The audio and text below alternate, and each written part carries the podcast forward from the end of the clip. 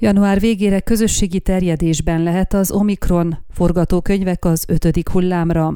Adriana Pistola, az Országos Közegészségügyi Intézet igazgatója valószínűsítette, hogy már január közepére az Omikron vírusváltozat válik dominánsá Romániában, és január végén a vírus közösségi terjedésével kell számolni. Utóbbi azt az állapotot jelenti, amikor már nem állapítható meg, hogy egy-egy fertőzött kitől kapta el a vírust. Adriana Pistola az MTI szerint megemlítettem, hogy még a negyedik hullám kezdetétől 52 nap telt el a hullám tetőzéséig, az Omikron vírusváltozat által okozott ötödik hullámnál már 31 napon belül elérhetik a napi 25 ezer új esetet, és megtörténhet, hogy a tetőzés ennél is nagyobb napi esetszámnál következik be. Adriana Pistol optimista, közepes és pessimista forgatókönyvet is bemutatott. Az optimista szerint napi 10%-kal nő az esetszám, a fertőzötteknek azonban csupán 5%-a kerül kórházba, és a beutaltak 10%-a szorul intenzív terápiára. A pessimista forgatókönyv a napi fertőzések ugyanolyan ütemű növekedésével számol,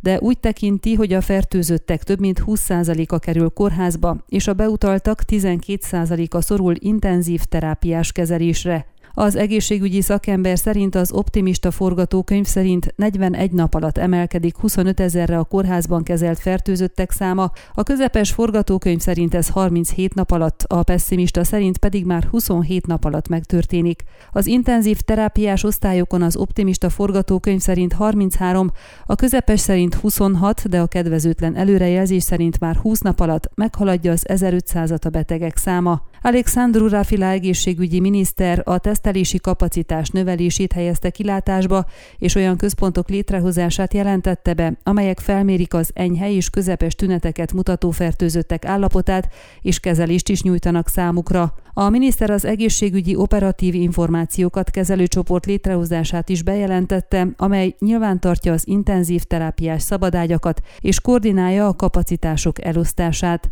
A tárca vezető megjegyezte, 2805 olyan intenzív terápiás ágy van az országban, amelyhez személyzet is biztosítható. Alexandru Rafila ugyanakkor fontosnak tartotta a könnyebb esetek ambuláns kezelésének a kiterjesztését, és az ehhez szükséges olyan innovatív gyógyszerek beszerzését, mint a Paxlovid és a Molnupiravir. A miniszter arra is kitért, újra kell éleszteni az oltási kampányt, hiszen csak is ezzel kerülhető el, hogy a fertőzés súlyos megbetegedést okozzon. Hozzátette, mindenképpen szeretnék elkerülni, hogy le kelljen zárni az országot, hogy be kelljen zárni az iskolákat, és minél alacsonyabbra szeretnék szorítani a halálos áldozatok számát. Reményét fejezte ki, hogy megszületik a politikai megállapodás a COVID igazolvány munkahelyi megkövetelését előíró jogszabály elfogadásáról. Ön a Székelyhon aktuális podcastjét hallgatta. Amennyiben nem akar lemaradni a régió életéről a jövőben sem, akkor iratkozzon fel a csatornára, vagy keresse podcast műsorainkat a székelyhon.pro portálon.